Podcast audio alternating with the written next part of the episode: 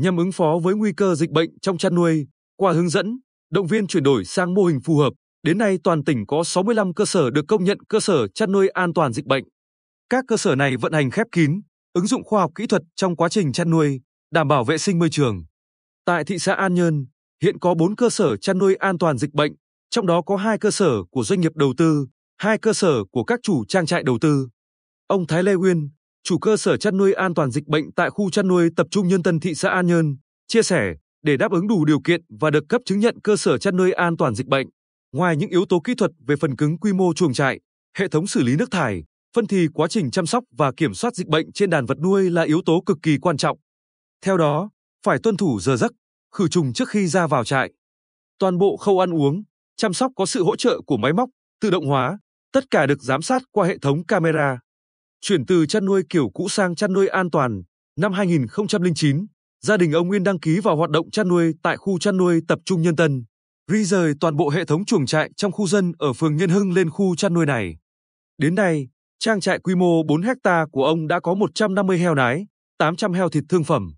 Ông Nguyên đầu tư thêm máy tách phân để ép phân khô và xử lý nước thải từ chăn nuôi vào hầm bioga.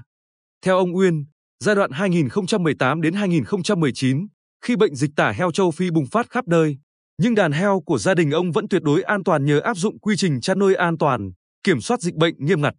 Ông uyên tâm đắc, suất đầu tư ban đầu lớn, tuy nhiên càng về sau người chăn nuôi càng có lợi, ngăn được dịch bệnh. Đàn heo phát triển tốt, lợi nhuận từ mô hình này lại tăng hơn 15% so với trước, đặc biệt chất lượng thịt heo rất cao. Trên địa bàn huyện Hoài Ân có 43 cơ sở được công nhận cơ sở chăn nuôi an toàn dịch bệnh. Các cơ sở này đều áp dụng đầy đủ quy trình kiểm soát dịch và xử lý vấn đề môi trường. Ông Nguyễn Hải Đảo, chủ trang trại heo tại xã Ân Tường Đông, cho biết khi đầu tư xây dựng trang trại, tôi chú trọng nghiên cứu các giải pháp kiểm soát dịch bệnh và xử lý môi trường. Kinh nghiệm thực tế của tôi cho biết, hai yếu tố quan trọng mà ông đúc rút ra là phải kiểm soát chặt nguy cơ lây nhiễm dịch bệnh từ bên ngoài xâm nhập vào bằng nhiều vòng kiểm soát với các khâu cách ly, khử khuẩn, sát trùng và xử lý chất thải khép kín. Đến nay, toàn bộ nước thải trong chăn nuôi heo được xử lý tuần hoàn, ngăn mùi, ngăn ô nhiễm.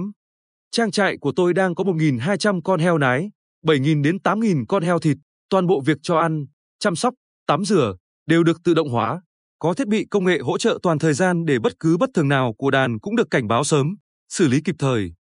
Theo ngành chăn nuôi, dịch bệnh đang là nguy cơ lớn, đe dọa sự tăng trưởng, thậm chí tại một số thời điểm có thể tác động đến sự tồn vong của toàn ngành tại một hoặc một vài khu vực cụ thể. Chính vì thế, nhiều năm gần đây, ngành nông nghiệp tỉnh ta tích cực hỗ trợ, động viên, tăng cường truyền thông và chuyển giao giải pháp khoa học kỹ thuật, công nghệ để người chăn nuôi áp dụng và chuyển dần thành chăn nuôi an toàn dịch bệnh để giảm thiểu thiệt hại, hướng tới phát triển bền vững.